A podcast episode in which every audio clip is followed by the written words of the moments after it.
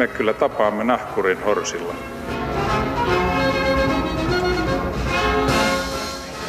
Mä sanoin, että minä juon nyt kahvia. Hyvät ihmiset, tervetuloa taas mukaan ventiloimaan Suomen asioita ja kenties vähän hyperventiloimaankin. Tänään puhumme aiheesta, joka on suomalaisille aina ollut tavalla tai toisella ajankohtainen, välillä peräti polttava. Tänään, tänäänkin puhutaan Venäjästä. Studiossa istuvat Helsingin yliopiston Aleksanteri-instituutin tutkimusjohtaja Markku Kangaspuro, tervetuloa. Kiitos. Ja valtiotieteen tohtori Jukka Tarkka, tervetuloa. Kiitos. Kolumnisti pitää myös mainita sun tapauksessa. Ja hyvät mainita. kuulijat, meillä on netissä lähetysikkuna auki, sitä kautta saatte yhteyttä meihin ja jopa toisiinne, jos siltä tuntuu. Arvoisat itäasiantuntijat, jos katsoo mitä Venäjä on tehnyt viimeisen viiden, kymmenen vuoden aikana, niin äh, siitä voi huolestua ja voi kysyä itseltään, että mitä äiti Venäjä aikoo, mitä siellä, mitä ne meinaa niin sanotusti.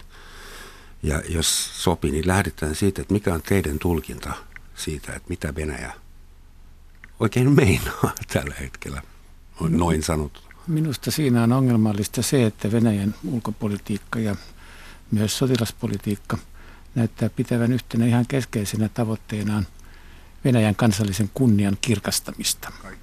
Ja se, mitä tähän mennessä on tapahtunut, näyttää viittaavan siihen, että aina kun Venäjä on napannut joltakin naapurimaalta jonkun alueen, jonka se on ottanut haltuunsa tai liittynyt valtioalueeseensa, niin Venäjän kunnia siitä vaan kirkastuu. Ja naapureiden kannalta tämä on aika hankala käyttäytymismuoto. Siinä, se, siinä seuraa semmoinen asia, johon kaikista maailman ihmisistä Paasikiviseuran puheenjohtaja Matti Vanhanen on juuri ilmestyneessä kirjassaan kirjoittanut ja totesi, jossa hän toteaa muun muassa, että saa nyt nähdä, että, että mitä kaikkea Venäjä saa vielä tehdä ennen kuin sen käyttäytyminen ajaa Suomen Naton syliin. Tässähän tapahtuu oikeastaan melkein sama asia kuin toisen maailmansodan aikana, jolloin Stalinin etukenoinen asenne Suomen suhteen suorastaan pakotti Suomen yhteistyöhön Saksan kanssa. Hmm. Mitä Markku tähän sanoi? No mä näkisin, en niinkään yrityksenä palauttaa kansallista kunniaa, vaan ehkä niin päin, että kun 2000-luvun alusta alkanut harvinaisen pitkä maailmantalouden nousukausi nosti myöskin Venäjän talouden, ennen kaikkea nyt energian kallistumisen vuoksi, nousu, nousu kiitoon, ennen näkemättömään nousukiintoon ja se muuttui. Siitä tuli pienen hollantilaisen kansantalouden koko luokan maan sijaan niin euro, maailman kahdeksanneksi, yhdeksänneksi suurin kansantalous. Ja se näki olevansa Euroopan kovan turvallisuuden järjestely, kaikkien järjestelyjen ulkopuolella. Niin kuin hyvin tiedämme, niin siinä kun entinen Itä-Eurooppa, entiset Neuvostoliiton liittolaiset menivät NATOon, niin Venäjä jäi sen ulkopuolelle hyvin monestakin syystä johtuen. Ja, ja tuota, koko muu Eurooppa lähes tulkoon ilmoitti, että meidän turvallisuusratkaisut perustuvat Atlanttiseen turvallisuusyhteistyöhön ja Naton varaan, mukaan lukien Euroopan unionin NATO-jäsenet. Ja Venäjä ei tässä tilanteessa ää, selkeästikään, kun se ei vastakaikua näille omille Euroopan turvallisuusarkkitehtuurin sopimusvaraista järjestelyä liittyville aloitteilleen saanut vastakaikua, niin se muutti hyvin selvästi politiikkaansa tämmöiseksi aika tyypilliseksi, ikävällä tavalla tyypilliseksi suurvaltakäyttäytymiseksi, jossa jos ei poliittiset aloitteet ja päämäärät menee politiikan keinoin läpi, niin sitten otetaan voima avuksi. Ja me ollaan ikävällä tavalla nähty sen nyt sitten sekä Georgiassa että Ukrainan kriisissä, Krimin laittomassa kaappauksessa, että myöskin nyt sitten Venäjän lähi politiikassa. Ja tietyllä tapaa mä näen, että tässä on ollut kysymys laajasti ottaen myöskin Euroopan integraatiopolitiikan epäonnistumisesta.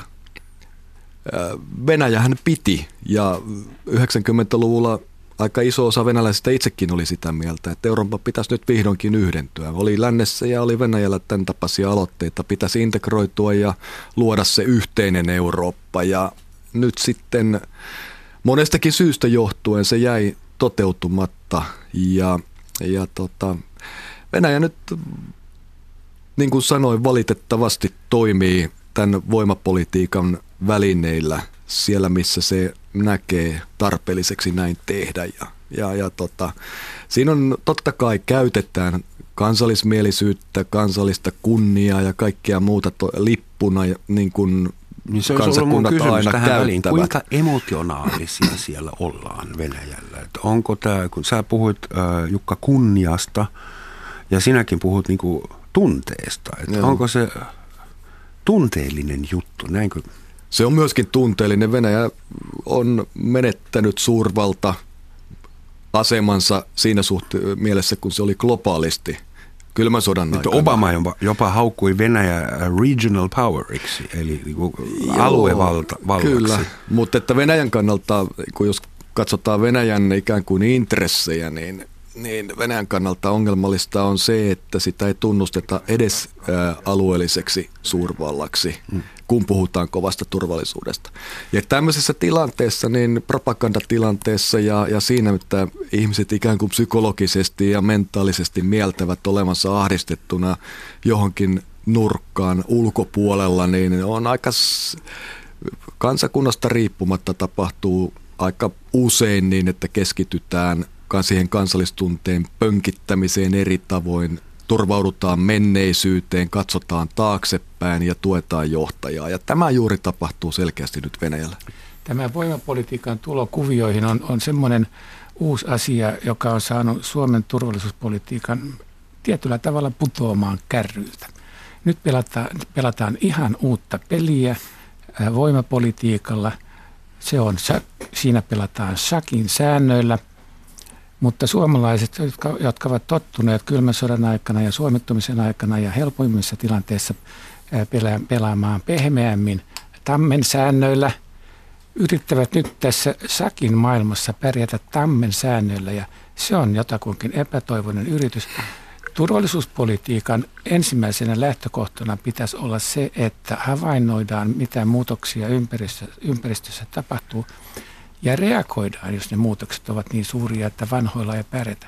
Ja tässä suhteessa Suomi on kyllä jäänyt jälkijunaan. Miksi? Se, tässä äsken puhuttiin tunteesta. Se perustuu hyvin no. suurelta osalta siihen, että Suomen turvallisuuspolitiikkaa kylmän sodan aikana rakennettiin ystävyyden ja luottamuksen varaan ja sitten lietsottiin sillä tavalla niin kuin tässä olisi kysymys samanlaisesta tunteesta, ystävyydestä ja luottamuksesta, joka esimerkiksi yksittäisten ihmisten välillä toimii.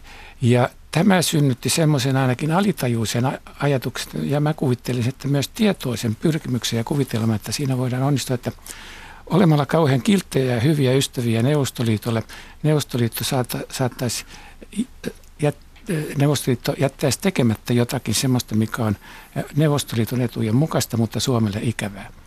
Ja tällaista, tällaista ystävyysluottamuspeliä kyllä politiikassa ei koskaan harrasteta kansainvälisessä politiikassa ja kaikista vähin, vähiten silloin, kun mennään, mennään voimapolitiikan alueelle. Mutta eihän Suomi pysty harrastamaan voimapolitiikkaa. Ei voimapolitiikka tarkoita sitä, että, Suom- että pitäisi olla sellainen aseellinen voima, joka pystyisi tuhoamaan Venäjän. Ei nyt ihan sentään. On kysymys siitä, että miten saadaan syntymään semmoinen tasapaino, jossa meihin kohdistuva uhka olisi ehkä vähän pienempi kuin se nyt on.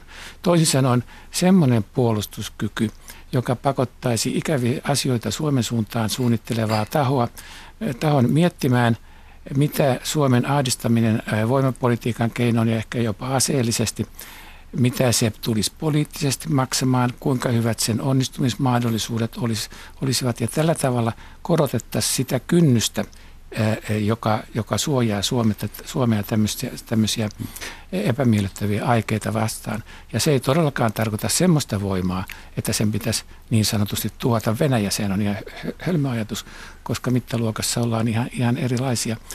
Se tarkoittaa vain sitä, että saadaan syntymään tilanne, jossa, joka on vakaa. Ja nimenomaan niin, että vältetään aseelliset yhteenotot tekemällä se vaihtoehto Venäjän kannalta epämiellyttäväksi ja hankalaksi.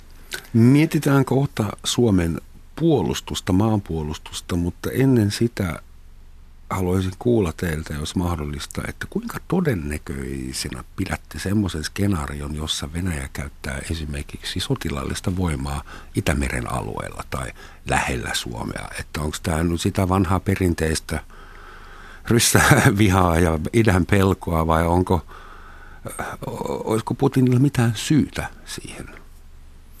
Mä näkisin niin, että Venäjälle Itämeren alueen status quo, ää, niin, niin sanotusti nykyinen tilanne, jossa kumpikaan osapuoli, kun nyt puhutaan lännestä ja Venäjästä osapuolina, ei kasvattaisi sotilasvoimaa, niin sopii kaikista parhaiten. Venäjä on äärettömän riippuvainen taloudellisesti, strategisesti Itämeren ää, vakaudesta ja, ja siitä, että sekä sen kaasu virtaa siellä Itämeren pohjassa, että, että se ää, Pietari, joka on sen toiseksi suurin kaupunki ja toinen pääkaupunki, että sieltä kauppa Suomenlahden pohjukasta pääsee menemään.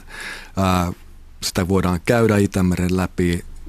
Venäjällä ei ole käytännössä kun noin intressipuolelta ajateltuna kuin hävittävää siinä tilanteessa, että Itämerellä käytä sotilaallinen konflikti tai siellä jännitys kiristyisi niin, että se haittaisi sen ikään kuin bisneksiä, jotta taloudellisia intressejä. Ja siinä mielessä niin mä näen, että tässä on mahdollisuus, erittäin hyvä mahdollisuus viisalla politiikalla välttää se tilanne, että Itämerellä käytäisiin sotilaallinen konflikti, että Venäjä hyökkäisi sinne tai provosoisi sitä konfliktia, koska se on vastoin sen kaikkia perusintressejä. Suurimpana vaarana mä näen, että mikä saattaa muuttaa tämän tilanteen on se, että, jos Venäjä, kuten se vaarallisimmillaan on, niin tulkitsee, että, että sitä vastaan käytetään jonkun muun maan aluetta muuttaakseen voimatasapainoa, myöskin sotilaista voimatasapainoa. Mä näen, että Ukrainan kriisi ja Krimin kaappaus syntyy hyvin paljon tästä logiikasta. Suomen ja Venäjän tai Suomen ja Neuvostoliiton väliset sodat ovat johtuneet käytännössä myöskin tästä vastaavasta logiikasta. Ja nyt mä en tarkoita sitä enkä puhu siitä, että onko se nyt meidän mielestä ollut juuri niin vai ei, mutta että jos se on ollut venäläisten tulkinta sekä julkilausuttu että myöskin historian tutkijoiden toteama tulkinta. Ja tässä on vähän semmoinen hankala paikka, että, että nämä pitäisi, pitäisi saada paitsi de facto tilanteet, niin myöskin tulkinnat jotenkin mm keskustelemaan toistensa kanssa ja pää, että niissä pitäisi päästä suurin piirtein samoihin johtopäätöksiin. No, kyllä mä olen samaa mieltä, että Venäjän intresseissä ei ole kehittää sotilaallista yhteenottoa Itämeren alueella, alueella, koska sillä on riittävästi ongelmia muilla suunnilla. Sitä paitsi tähän, tähän tämmöisen tilanteen kärjistämiseen ei rohkaise myöskään se, että Natolla on Baltian alueella tämmöisiä pieniä symbolisia joukkoja, jotka ovat semmoisia niin kuin laukasulankoja, että jos niihin kosketaan, niin silloin seuraukset ovat mittavat ja arvaamattomat ja hankalat ja, ja se ei olisi Venäjänkään edun mukaista, ei myöskään länsipuolen edun mukaista.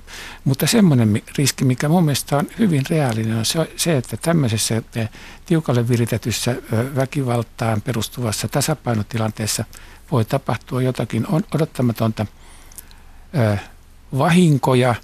Joku vihreä luutnantti ampua tojauttaa vahingossa panssarivaunussa tykillä jonnekin. Ja siitä saattaa lähteä kehittymään hyvin suuria ongelmia.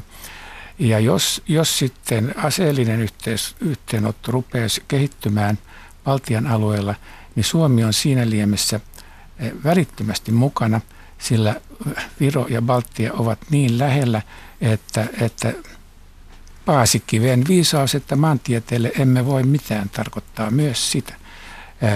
NATO on epätoivoisen vaikeassa tilanteessa, kun se joutuu suunnittelemaan Baltian puolustusta siltä varalta, että, että siellä jouduttaisiin todella yhteenottoon Venäjän kanssa.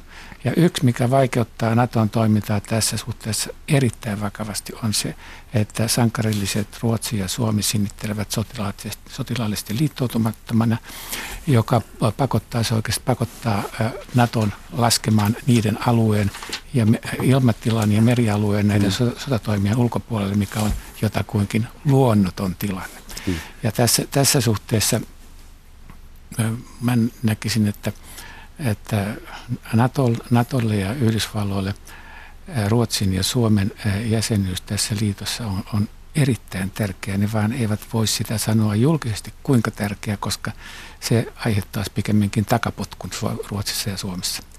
Ja tämä on just se syy, minkä takia niin mun mielestä ää, Suomen on oltava erityisen tarkka ja varovainen omissa toimissaan, myöskin yhteistyössä ää, Naton kanssa – sotaharjoitukset mukaan lukien. Et, et me ei, koska se, että Suomi ja Ruotsi olisivat Natossa avoimesti, niin ne alueet olisivat julkilausutusti Naton käytettävissä Venäjän ja mahdollisesti jonkun muun välisessä konfliktissa. Vetää meidät väkisin, niin kuin sanoit, mukaan tähän, tähän konfliktiin, joka tuottaa juuri sen tilanteen, että Venäjä tulkitsee silloin jo etukäteen, että me ollaan käytettävissä sotilaallisesti Venäjää vastaan ja heikentää meidän turvallisuutta? Jo Neuvostoliitto on mun käsittääkseni, eh, sanotaan 80-luvulla, eh, perustanut koko, eh, koko poliittisen ja sotilaallisen ajattelunsa ja suunnittelunsa siihen, että Suomi on kaikilla mahdollisilla tavoin länttä. Siellä on diskontattu Suomen NATO-jäsenyys jo hyvi, hyvissä ajoin etukäteen.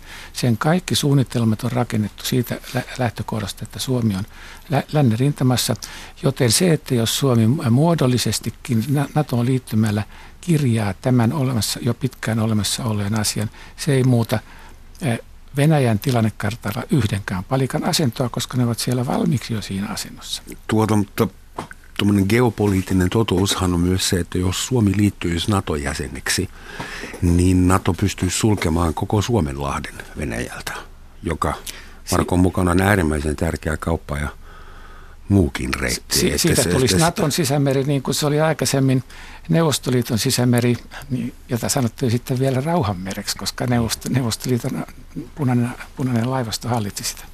Mutta siis kuinka iso provokaatio se olisi Venäjälle, että miten te arvioitte, jos Suomi nyt liittyisi NATOon? Niin kuin...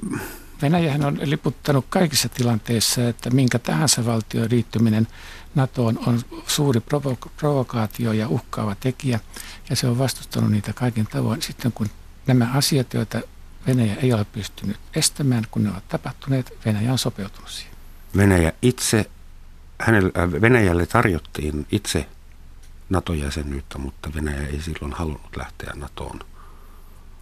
No se ei kauhean realistinen tarjous siinä vaiheessa ollut. Se olisi ollut pitkän pien, tien takana. Ja tuota yksikään, Propagandaa lähinnä. Niin, yksikään itä-eurooppalainen nykyinen NATO-jäsen ei olisi Venäjää myöskään hyväksynyt sinne.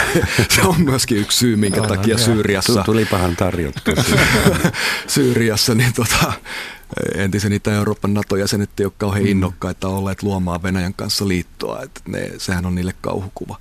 Mutta tota, totta kai se olisi iso provokaatio, jos Suomi, Suomi NATO liittyisi ja, ja se ilman muuta nostaisi Suomen ja Venäjän välistä sotilaallista ja turvallisuuspoliittista jännitettä.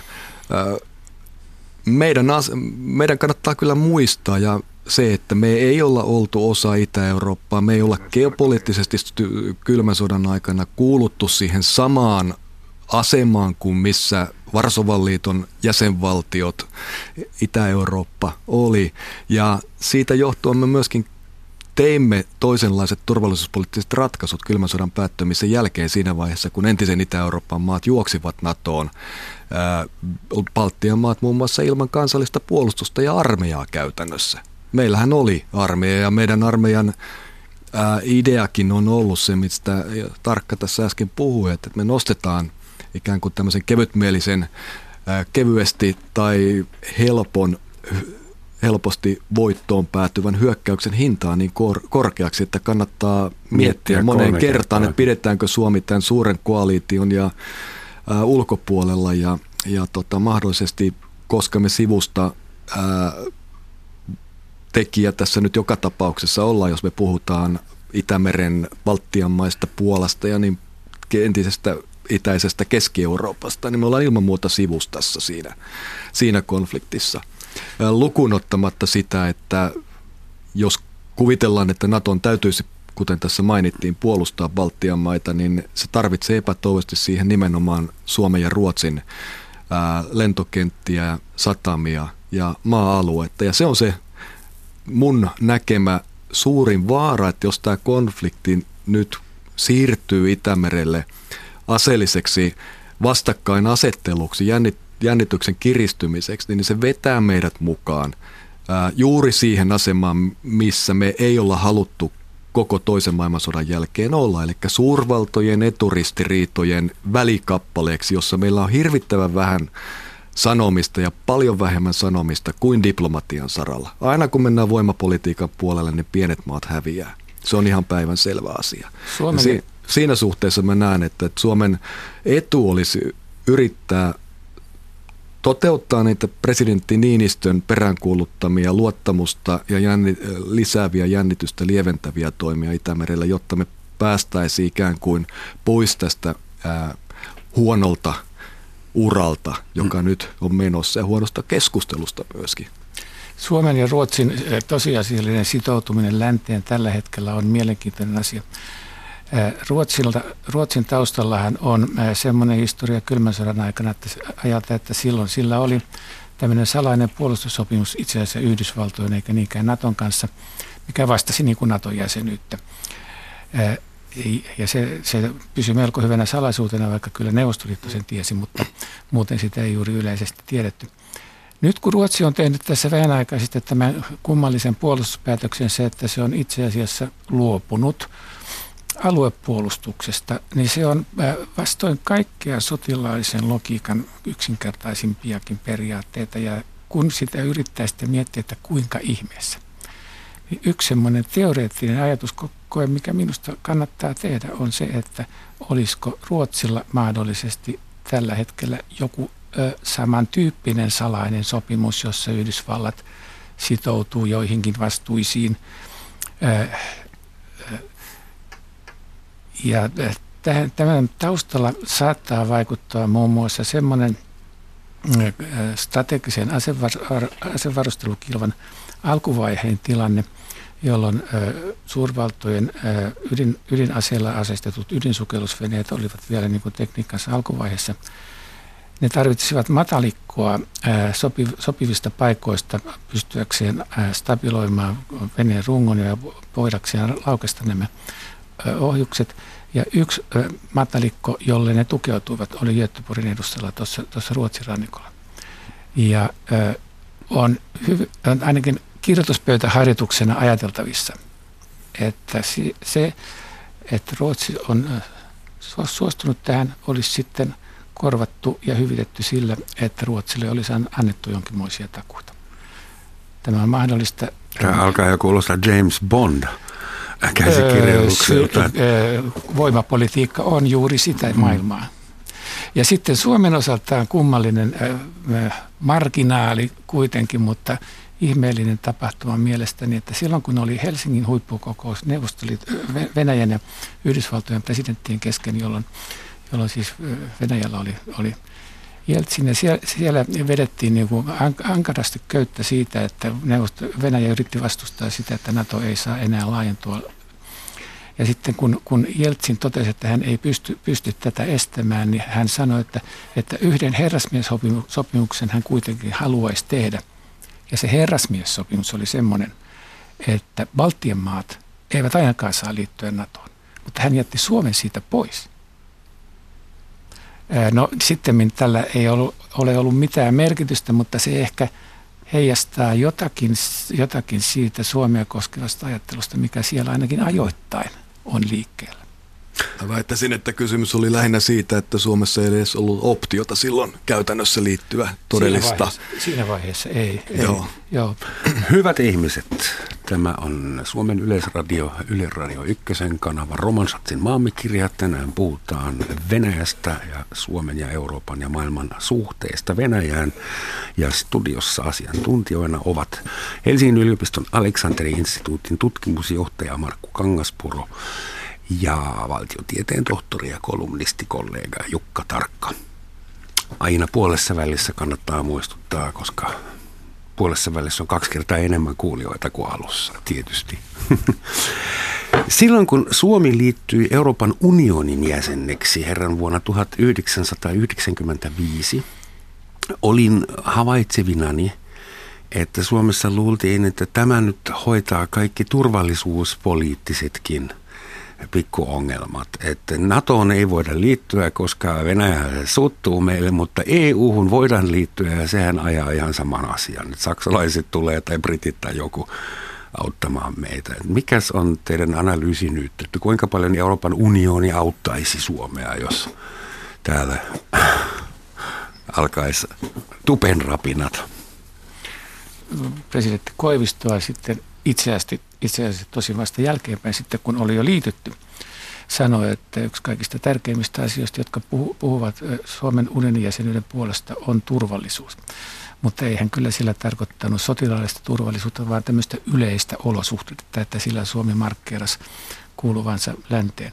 Mutta kun katsotaan nykytilannetta, niin se on kyllä harvinaisen selvä, että, että unionin taholta ei ole odotettavissa minkäänmoista sotilaallista suojaa. Siinä kuuluisessa Lissabonin sopimuksen turvalausekeartiklassa on tämä, tämä merkittävän, äh, merkittävä lause, että, että siinä, siinä annettu takuu ei kuitenkaan vaikuta tiettyjen jäsenma, jäsenmaiden valitsemaan turvallisuuspolitiikkaan, mikä tarkoittaa sitä, että ne EUn jäsenet, jotka ovat Naton ulkopuolella ja ovat päättäneet olla liittoutumattomia, liittoutumattomia ovat sitten liittoutumattomia ja ovat sitten yksin ja hoitakoon turvallisuutensa yksin. Se on oma valinta. Valinnasta seuraa aina jotakin. Kannattaa tietysti muistaa myöskin, että, että tähän samaan, että, että kaikki Euroopan unionin NATO-jäsenet ovat ilmoittaneet hyvin selkeästi, että NATO on niiden ensisijainen sotilaspoliittinen turvallisuus. Joo. Se on siinä Lissabonin sopimuksessa monta Kyllä, kyllä.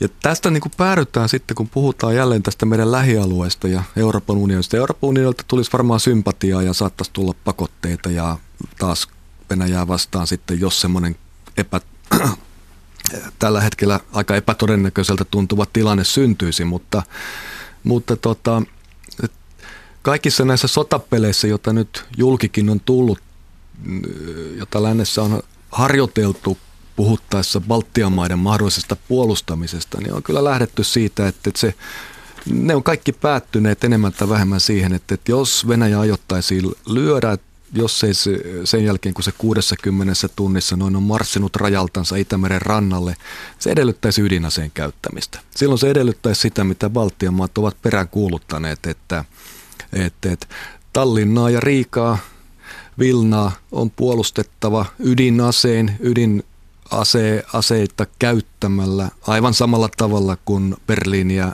Pariisia ja Washingtonia. Ja uskokoon ken uskoo sitten, että näin tapahtuu. Se on, jokainen NATO-jäsenvaltio päättää kuitenkin itsenäisesti, minkälaisiin sotilaallisiin toimiin se ryhtyy ja ryhtyykö varsinaisesti aseellista apua toiselle antaen. Ja että et, tämä on aika iso juttu ja kyllä me tiedetään erittäin hyvin historiasta ja me tiedetään nyt myöskin tämän hetken tilanteesta, että, että harkinta on aina, kansallinen harkinta on viime kädessä aina kysymyksessä. Ja kyllä, kyllä jokainen valtio, suurvallat mukaan lukien, miettii sen ensimmäisenä sen oman turvallisuuden ja mm. oman turvallisuuden kautta sitten ne liittosuhteensa ja, ja velvoitteensa ja sen minkä arvoisia mitkäkin paperit on ja miten toimitaan. Ja tässä suhteessa Jukka, ei kannata olla sinisilmäinen. Kysy, mä kysyn sulta tähän väliin Jukka, että onko sun mielestä NATO sitten luotettavampi ja solidaarisempi organisaatio kuin Euroopan unioni? Toimisiko se, se paremmin? No on selvästi. Sillä on, sillä on, pitkä, sillä on rakenne olemassa, päätöksentekojärjestelmä olemassa, yhteistoiminnan perinne olemassa, sillä on niin pelisäännöt välittömästi selvillä. Niitä itse asiassa harjoitellaan jatkosta. Mutta tota, no, tästä perimmäisestä inhottavasta asiasta, ydinaseesta, niin me tiedetään ihan yhtä hyvin kuin tiedetään toiminta Markku sanoi lännen suunnitelmista, tiedetään se, että Venäjän hyökkäyssuunnitelmat – ja yleensä ottaen sotasuunnitelmat perustuvat ihan, ihan selväpiirteisesti ydinaseen käyttöön. Sitä harjoitellaan, että se siitä nyt on vissiin pari vuotta aikaa, kun, kun tota, no, siellä oli esimerkiksi semmoinen, semmoinen harjoitus, jossa sitten loppuvaiheessa simuloitiin ydinasehyökkäys Varsovaan. Että näillä molemmilla, nämä molemmat pitävät niin kuin muodollisesti tätä ydinasetta käyttökelpoisena asevaihtoehtona. Tilanne on sama kuin kylmän sodan aikana – jolloin kylmän sodan aikana se asia, mikä pelasti maailman katastrofilta, oli tämä molemminpuolisen täydellisen tuhon oppi, MAD-oppi, joka lukitsi supervallat sillä tavalla, että ne eivät käyttäneet ydinasetta. Mun tulkintani nykytilanteesta on, että sama molemminpuolisen tuhon oppi lukitsee kyllä ydinaseet käyttöön tulevien asejärjestelmien ulkopuolelle myös nykytilanteessa. Se on häijy, häijy marginaalissa oleva massiivinen asia, mutta mä kyllä uskon, että se siellä marginaalissa mm. pysyy. Silloin, silloin me päädytään siihen inhottavaan tulokseen, että mä toivon, että, että tota, ajattelen itse aika samalla tavalla ja toivon, että olet oikeassa, että ollaan molemmat oikeassa tässä, että ydinasetta ei tultaisi käyttämään, mutta päädytään silloin siihen inhottavaan tulokseen, että Baltian maita ei ole puolustettavissa. NATO ei kykene puolustamaan, jos Venäjä keskittäisi joukkonsa ja armeijansa ja tulisi sieltä läpi. Ja silloin me päädytään, että jos ydinaseet ovat pois, niin silloin me toimitaan tavanomaisilla aseilla. Ja, ja tota, silloin se on 60 tuntia ja venäläiset on marssinut Itämeren rannalle. Ja silloin on myöskin Naton omissa ja lännen omissa laskelmissa, niin tilanne on se, että, että joukkoja, riittävää määrää joukkoja ei ehditä lähettää. Tough luck. Jolloin tota, ainoa tavallaan vaihtoehto tähän mun mielestä järkevä vaihtoehto, joka jää, niin on se, että me estetään tällaisen tilanteen eskaloituminen ja syntyminen. Ja silloin se on politiikkaa. Ja silloin meidän pitäisi saada kääntymään tämä kehityssuunta nyt. Jätetään ydinskenaariot hetkeksi, jos sopii. Mua alkaa ahdistaa oikein kunnolla. Mutta siis meillä on käynnissä niin kutsuttu infosota. Suomessa käytetään sanaa infosota ja Venäjällä se on kuulemma ihan jo arkipäivänä vokaapeli infosota. Ja sen tulos on semmoinen, että ilmeisesti venäläiset uskovat, että me länsi-eurooppalaiset ollaan täysin turmeltuneita – ylilihavia, jolla ei ole muuta mielessä kuin homoavioliitto tai jotain muuta semmoista. Lasten kiusaaminen. Niin lasten kiusaaminen. Ja me täällä luullaan, että koko Venäjä on siis no, muutaman yberkorruptoituneen oligarkin hoitama täysin korruptoitunut mafiajengi ja, ja eihän se nyt voi pitää paikkaansa puolin eikä toisin. Että mitä meillä on tapahtunut – tämä infosota, että mistä, mistä tämä vastakkainasettelu on tullut? Propagandan käyttäminen on vanha juttu. Ei siinä mitään, mutta se, se tuota, noin, toimii eri ympäristöissä eri tavalla. Siinä ympäristössä, jossa koko, koko mediamaailma ja, ja tämä informaatiokenttä on hallituksen peukalon alla, niin siellä propaganda menestyy ja kukoistaa, mitä hurjempia väitteitä propaganda esittää, niin sitä innostuneemmin ne otetaan vastaan. Mutta länsiympäristössä ei sentään ihan mitä tahansa nielasta. Mutta kyllä, kyllä se on, tämä, tämä mm, superkierroksille kehittynyt propaganda on kyllä hyvin suuri ongelma tietysti myös lännelle, mutta se on myös Venäjälle ongelma, koska se lietsoo niin sanotun yleisen mielipiteen, jos sillä nyt mitään merkitystä Venäjällä on, se, se lietsoo sen semmoiseen kiikkoon, joka perustuu täysin, täysin perusteettomaan käsitykseen siitä, että millainen paikka maailma on ja mitä täällä tapahtuu. Mutta näin näyttäisi olevan kummallakin puolella. No, se Suomessa, Että... ei se lännessä ehkä tämä ihan niin No kun Suomessa on aika perinteinen ilmiö, kollektiivinen Venäjä pelko ja viha, että ennen kuin edes ajatellaan, niin kaikki mikä idästä tulee on lähtökohtaisesti uhkaava. Se ei johdu, aina ollut ja näin tulee aina Se olemaan. ei johdu ainakaan pääasiassa tuosta, vaan meillähän on myös pitkä historia, joka on niin sanotun suomalaisen identiteetin, niin sanottuun geeniperimän iskostanut ö, tietyn ö, epäluulon ja, ja vastakohtaisajattelun ö, Venäjän sitten, joka periytyy Neuvostoliittoon, sekin siellä vaikuttaa. Mun mielestä ei kannattaisi aliarvioida kuitenkaan venäläisiä ihmisiä sen enempää kuin suomalaisiakaan ihmisiä siinä, että kuinka ne suhtautuvat tähän aika usein kuitenkin propagandaksi tunnustettavaan uutisointiin ja, ja mustavalkoiseen uutisointiin, jota, jota sitten toisesta tai muista esitetään. Jos ihan pelkästään katsoo venäläisiä mielipidetiedosteluja, ne antaa aika ristiriitaisia tuloksia siitä, että mitä mieltä ihmiset ihan oikeasti ovat. Aika tyypillisesti Ukrainan kriisin aikana, Venäjän lännen vastakkainasettelun aikana luottamus valtiollisiin televisiokanavoihin, juuri näihin viittaamisiin propagandatuutteihin, niin tässä nousi huomattavasti, mutta sitten taas toisaalta venäläisten huolen aiheista puhuttaessa, kaikesta propagandasta ja kaikesta ää,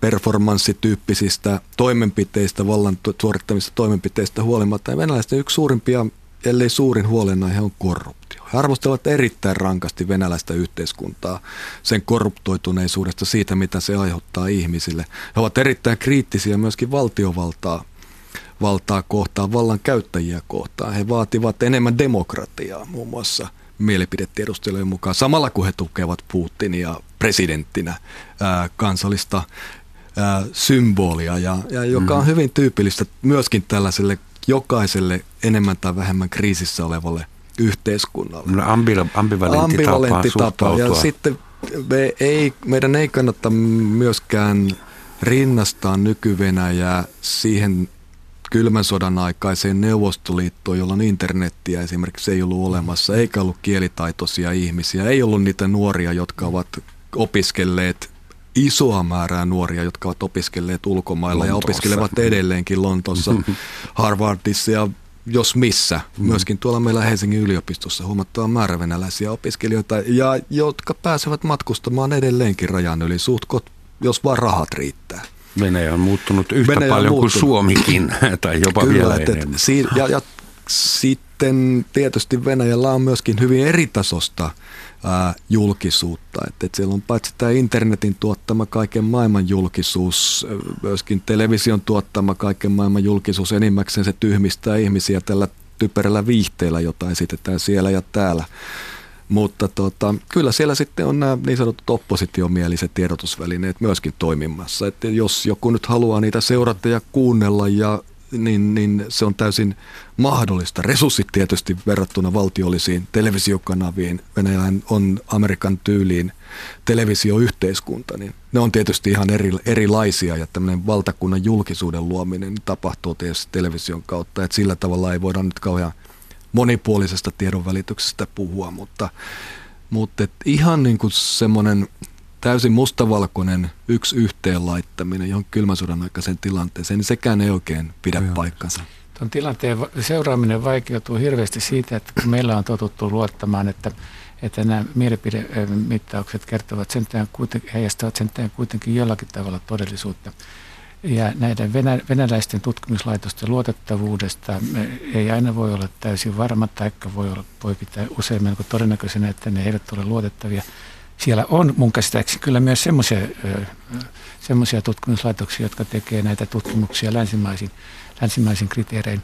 Mutta mun mielestä oli jotenkin niin kuin paljastavaa ja jollakin tällä per, kiinnitti huomiota se, että silloin kun Venäjä aloitti tämän Syyrian – meni mukaan Syyrian sotaan, niin silloin julkisuuteen näytti lipsahtaneen ensimmäiset mielipidemittaukset, jotka olivat selvästi Syyrian, Syyrian sotaan sekaantumista vastaan. Ja sitten yli yön yhtäkkiä kaikki mielipidemittaukset helkkivät innokkaasti lippua Putinille, että sinne vaan. Mm. Kyllä se vähän pidempään taas kestää kuin yli yö, mutta siinä käytiin kyllä voimakas kampanja myöskin kansalaismielipiteen niin, niin kääntämiseksi niin, julkisuudessa, että sitä on ja mahdollista totta kai ja silloin kun hallituksella on kaikki pelimerkit hallussaan, niin se onnistuu. Joo. Terrorismin vastainen taistelu oli yksi, se mikä puree mm. meilläkin ja jonka varjolla ja nimissä meilläkin on saatu mm. aika monta äh, huonoa, en nyt tarkoita Suomea, mutta on noin maailmalla aika meidän monta keksimä tavaramerkki, Fight Against Terrorism. Joo. Siihen Syyriaan pitää kohta tulla, mutta otetaan tähän väliin hyvin lyhyt, hyvin ytimekäs kuulijakysymys. Miksi Venäjä valtasi Krimin? Venäjä valtasi Krimin. Oliko kysymys prestige ei, asioista? Ei. Siellä on Sevastopolin laivastotukikohta ja, ja tota, niillä on ollut varmaan yksi suurimpana, yhtenä suurimpana virheenä Neuvostoliiton hajoamisen, hajoamisprosessissa. Venäläiset on pitäneet jatkuvasti, mutta osa myöskin kansainvälistä analyytikoista sitä, että, että, että Krimi ja Sevastopolin laivastotukikohta jäi ongelmia synnyttämään Ukrainaan. Edellisen kerran siitä oltiin todennäköisesti aika lähellä samantyyppistä tilannetta oranssivallankumouksen aikoihin 2004, jolloin Ukraina oli hakeutumassa NATO-jäseneksi ja, ja, ja tota, jonka jälkeen käytiin sitten myöskin 2008 ää, Georgian Venäjän välinen lyhyt sota ja, ja, ja jonka kaiken seurauksena NATO suurimmat jäsenmaat, eurooppalaiset jäsenmaat ilmoittivat, että ei ole hyvä hetki nyt, että sen enempää Georgia kuin Ukraina liittyvät NATOon. Mutta kyllä tässä on aivan ilmiselvästi Venäjän sota, sotapolitiikka. Mustanmeren laivasto sieltä Sevastopolista niin on muun muassa varustanut Syyrian al-Assadin tehokkailla venäläisillä ilmatorjuntaohjuksilla, joka on vaikuttanut aika merkittävästi siihen, että Syyrian sisällissodan aikana niin länsi ei ole katsonut mahdolliseksi sotilaallisen ratkaisun hakemista samaan tyyppiin kuin esimerkiksi Gaddafia vastaan ää, Libyassa. Se pitikin kysyä, että miksi Venäjä on Syyriassa ja tukemassa Assadia? Saanko mä ensin puhua tästä Krimistä? Ensinnäkin venäläiset eivät ole mitään turvallisuuspolitiikan tumpiloita. Ne kyllä tietävät täsmälleen, että Ukraina e- ei vuosikausiin, mä sanoisin, että vuosikymmeniin saavuta sitä taho, tasoa, että se edes teoriassa voisi liittyä NATOon. Se ei ole todellinen uhkakuva Venäjän todellisessa tilannearviossa. Sevastopolin asiahan on, oli juuri vähän ennen ratkaistu taas tekemällä pitkä, pitkä pitkä vuokrasopimus siitä, jonka vuokrasopimuksen varassa se oli siihenkin asti toiminut. Ukraina ei koskaan millään tavalla pysty, pystynyt eikä olisi pystynyt häiritsemään Sevastopolin toimintaa. NATO sen sijaan pystyi silloin, niin kuin nytkin. Joten Krimin kaappaus ei, ei vaikuttanut Sevastopoliin oikeastaan juuri mitään. Ja, ja tota tässä me nyt on, meidän tulkinnat nyt sitten on erilaiset. Mun tulkintani si, siitä, että minkä takia Putin kaappasi Krimin, oli se, että Ukrainan sota oli mielenkiintoisessa alkuvaiheessa ja tarvittiin joku näyttävä, näyttävä alkupotku. Ja ää, tämä Krimin, ää, Krimi oli semmoinen makea temppu, jolla, jolla tuota noin, ää, saatiin nostettua kansallista itsetuntoa ja kansallista yl, ylpeyttä – mun tulkintani mukaan se oli prestisoperaatio. Grenada tulee mieleen. Grenadan operaatio. Niin, se oli vähän Jossain vaiheessa sanottiin, että jokaisen Yhdysvaltain presidentin on sodittava yksi pikkusota, vaikka se olisi kuinka merkityksetön, mm. mutta joku Grenada pitää. Niin, sen, sen motiivit on kyllä myös aika vaikeasti selitettäviä. Joo. Tuota, puhutaan lopuksi vielä Suomesta. Te olette nyt eri mieltä siitä, mitä Venäjällä tapahtuu, mutta ette, ette räikeästi eri mieltä. Ää, jos meidän pitäisi etsiä totuus, että miten päin Suomen kannattaisi nyt olla, koska sehän on se kysymys, jota meitä tässä liikuttaa, että, että ollaanko me jo liikaa myötäilemässä Venäjää, ollaanko me jo liikaa provosoimassa näillä meidän NATO-puheilla, että että mikä olisi, niin, onko suomettuminen Finlandision 2.0 jo, jo menossa? Jos äh, Suomi äh, äh, yhtenä aamuna sitten ilmoittaa, että on päätetty, että ei liitytä NATOon, piste. Silloin on suomettuminen mikä, mikä, mikä vuosikerta se nyt siitä mahtaa Eikö Jyrki Katainen se, joskus jo ilmoittanut, että Suomi se, ei se, se ilmoitti, että, hä, että hänen hallituksensa aikana, mikä on siis typeryyden huippu, että tota, noin, etukäteen sidotaan kädet eh, sillä tavalla, että tapahtuu mitä tahansa, me ei ainakaan tehdä mitään.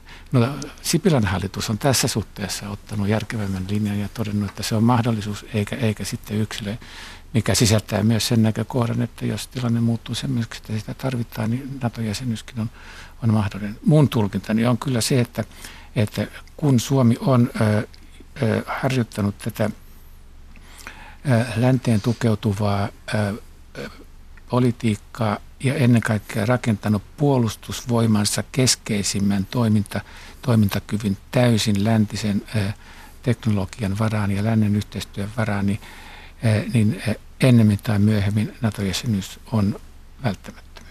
Ja sun mielestä ilmeisesti mieluummin tänään kuin huomenna? Öö, mieluummin 15 vuotta sitten, mutta totta noin siitä, siitä eteenpäin mm-hmm. tällä tavalla. Mm-hmm. Mä näkisin tilanteen, tilanteen niin, että Suomelle ei ole kuin hävittävää siinä tilanteessa, jos me joudutaan keskelle Venäjän ja jonkun muun osapuolen sotatoimia. Ja silloin se meidän paras turvallisuuspoliittinen tae on varmistaa se, että, että johon ehkä tuo Kataisen ilmoitus osittain liittyy, että Suomi ei tule antamaan omaa maaperäänsä muiden käytettäväksi Venäjää vastaan. Se on se perusasia, mikä Venäjää on ikään kuin Suomen suunnalta, jos joku, niin Edellyttää, huolestuttanut. Ja, ja tota, siinä suhteessa tämä meidän nykyinen politiikka on ollut hirvittävän viisasta. Me ollaan ilmoitettu, että me ei olla liittymässä NATOon. Ää, ja meidän pää mesitsi ja pyrkimys on ollut pitää myöskin sotilaallinen jännite täällä Pohjois-Euroopassa Itämeren alueella mahdollisimman alhaisena, mm. joka tarkoittaa silloin sitä, että asioita pyritään naapureiden ja kaikkien ystävien kanssa hoitamaan mahdollisimman paljon politiikan ja yhteistyön keinoin. Se mahdollinen sotatilanne nykyaseistuksella, Kaliningradin ohjukset mukaan lukien, niin on täysin selvää, että ne on maalitettu myöskin siinä tilanteessa silloin Helsinki-Tampere lentokentät, meidän rannikon satamat. Ei tältä kauhean paljon sitten enää ihmisten turvallisuudesta puhuta, jos niin kauhean tilanteeseen joudutaan. Siksi se maanpuolustuksen kannalta paras tapaus on pitää meidät ulkona tästä mm. tilanteesta. Ja kyllä nyt pitäisi estää se tilanteen eskaloituminen ja keskustelunkin eskaloituminen siihen, että ainoat meidän välineet on keskustella NATO-jäsenyydestä tai siitä, että miten nyt lisättäisiin sotilaallista responssia ja voimaa, että pitäisi päästä toiseen suuntaan koko tällä alueella. Lisätä rauhallisia toimenpiteitä, mutta siis nythän meillä on NATO-sotaharjoitukset Suomessa ja Suomen metsissä kruisailee nyt amerikkalaisia tankkeja. Ja se on kohtalaisen selvää, että... Panssaroitua, panssaroituja miehistökuljetusajoneuvoja, kiitos. Okei, okay, panssaroituja... Taistelupanssarit eivät tule. Selvä, ei sentään taistelupanssareita. mutta, mutta siis, mutta se, siis niin kuin, onhan se eräänlainen provokaatio, vai... Tuota noin, Joo, totta kai. Miten Venäjä, Venäjä ottaa, ottaa sitä vastaan? Totta kai Venäjä haluaa esittää sen provokaatioksi. Suomen kannalta siinä on kysymys varautumisesta siihen, että jos aseellisiin vaikeuksiin joudutaan, että, että, että miten, miten puolustus, siis puolustus, parhaiten toimii. Se, että Venäjä vastustaa Suomen NATO-jäsenyyttä, voidaan tulkita myös niin päin, että Venäjä haluaa pitää auki sellaisia mahdollisuuksia, että sen olisi mahdollisimman helppo vaikuttaa Suomeen asevoimalla – että toisin sanoen Venäjän vastustus Suomen NATO-jäsenyydelle oikeastaan on hyvin vahva todiste siitä, että sitä NATO-jäsenyyttä todella tarvitaan. Sotaharjoitukset amerikkalaisten kanssa on amerikkalaisten oman tulkinnan mukaan Yhdysvaltojen vastaus Venäjän mm. Ukraina-politiikkaan ja ottamalla sen harjoituksen nyt tänne vastaan prosessilla, josta emme tiedä vielä miten se tapahtui loppujen lopuksi, niin, niin me osallistumme tähän amerikkalaisten voiman näyttöön Venäjää vastaan. Ja se, sitä mä en pidä kauhean viisana Symbolina. politiikkana. Hmm. Se sisältää sen, sen sanoman Venäjälle, että näpit irti Suomesta. Me asetamme itsemme itä-eurooppalaisten maiden asemaan, jossa me emme ole olleet. Se on musta tyhmää. me asettamme, asettamme itsemme mitä Euroopassakin olevien NATO-maiden rinnalle tälleen niin kuin toiminnallisesti, joka on juuri se porukka, johon me kuulutaan. Se on liian isolla pensselillä tehty turvallisuuspoliittinen analyysi tästä Suomen asemasta ja tilanteesta. Toimittajana en voi muuta kuin hymyillä tyytyväisenä, että näin keskusteluohjelma toimii. Siis lopuksi vielä tämmöinen ajatusleikki. Jos Suomi nyt saisi päätettyä, että nyt haetaan sitä NATO-jäsenyyttä, mitä te veikkaatte, että miten Venäjä oikeasti reagoisi? Alkaisiko heti sanella pommeja Helsinki, Helsingin päälle vai jäisikö se diplomaattiseksi kahden viikon huudoksi? Tulisiko äh, kauppapakotteita meitä vastaan? Mitä oikeasti tapahtuisi? Kauhean vaikea sanoa, mutta kyllä se tuottaisi ilman muuta Venäjän sotilaallista, sotilaallisen voiman näyttöä varmaan ilmatilaloukkauksia ja sen tapaisia ilman muuta siihen. Sukellusveneitä. Nyt, no mahdollisesti no. sukellusveneitä, mahdollisesti joukkojen uudelleen sijoittelua, poliittisten suhteiden hankaloitumista. Äh, mahdollisesti en tiedä, mitä kaikkea sitten tapahtuisi ihmisten kanssakäymisen mahdollisuuksien tasolla. Äh, miten esimerkiksi meidän nyt pakolaiskriisi ulos jättäen, niin, niin rajayhteistyö, joka nyt on tähän asti toiminut suhteellisen hyvin Venäjän kanssa, niin mitä sen kanssa tapahtuu? Että kyllä se varmaan monella tapaa heijastuisi. Elämä totta kai jatkuisi myöskin sen jälkeen, että eihän tässä nyt kannata mitään helvetin kauhuja maalailla siinä suhteessa, mutta noin kaiken kaikkiaan, niin mun arvion mukaan Suomen turvallisuusasema heikkenisi tästä nykyisestä välitön reaktio olisi varmasti jotakin tuon tapasta. On paljon puhuttu siitä, että, että on näin hirveän pitkä raja Venäjän kanssa ja se on suuri ongelma. Sen rajan takana on aina ollut eri, eri määriä sotavoimaa erilaisissa ryhmityksissä ja niitä on vaihdettu ja niitäkin on joskus käytetty, käytetty mielenosoituksellisesti ja tässä tilanteessa varmasti käytettäisiin mutta tämän ensireaktion jälkeen, jolla, jolla, jolla Venäjä osoittaa siis niin kuin tyytymättömyyttään, tyytymättömyyttään ja, ja esittelisi voimaansa, niin kyllä sen jälkeen asema, asetelmat tasottuisivat, kun ajatellaan, että niin kuin sekä sotilaallisesti että noin niin kuin, ö, ö, filosofisella tasolla valtien maiden liittyminen NATOon oli, oli Venäjälle – hirmuisen paljon isompi asia kuin olisi Suomen, Suomen liittyminen. Entisiä neuvostotasavaltoja. Nimenomaan, sitä mä tarkoitan, joo. Ei, eikä ainoastaan niin kutsuttuja meillä lännessä, niitä kutsuttiin satelliittivaltioiksi. Joo. Ja sen lisäksi käytännössä katsoen kaikki Varsovan liiton entiset jäsenet. Mm-hmm. Ja siihenkin Venäjä sopeutui. Eli teidän kummankin analyysi on se, että jos Suomi hakisi NATO-jäsenyyttä tai liittyisi NATOon, niin Venäjää ärhentelisi, reagoisi jollain tavalla, mutta tulisi sen jälkeen toimeen sen kanssa, että nielaisi sen. Ainakin toistaiseksi, mutta tota, kyllä sillä ilman muuta olisi pysyviä vaikutuksia. Siis me oltaisiin toisella tavalla jännitteisessä suhteessa Venäjän kanssa. Eihän me nyt voida ajatella kukaan analysoitaisiin Baltian maiden tai Puola ja Venäjän välisiä suhteita, että ne nyt kauhean ihanteellisen hyvät olisivat. Eikä tämä nyt tietysti johdu pelkästään NATO-jäsenyydestä, mutta että noin kaiken Siinäpä, kaikkiaan. Siinäpä että, se. Siinä. Kaiken kaikkiaan, että, että mun mielestä niin kuin se, että meidän nyt ei kannata siihen samaan joukkoon asemoida itseämme. Se, että Venäjällä on huonot suhteet jo, joihinkin NATO-jäseniin toisintaan, erittäinkin hyvät se, että joihinkin on huonot suhteet, se periytyy neuvostoajalta. Se on paljon pitempää perua kuin tämä NATO-jäsenyyden aiheuttama kuohunta. Hyvät herrat, Markku Kangaspuro ja Jukka Tarkka, että tähän loppuu kohta tämä lähetys. Että kyllä nyt Venäjästä oltaisiin keskusteltu vielä parikymmentä tuntia lisää, mutta me jäämme tekemään sitä, mitä aina tehdään suhteessa Venäjään. Että toivotaan parasta ja varaudutaan pahimpaan. Kiitos vierailusta ja mielipiteistänne ja asiantuntemuksestanne. Kiitos hyvät kuulijat, kiitos tekniikkaa ja moi. Kiitos. Kiitos.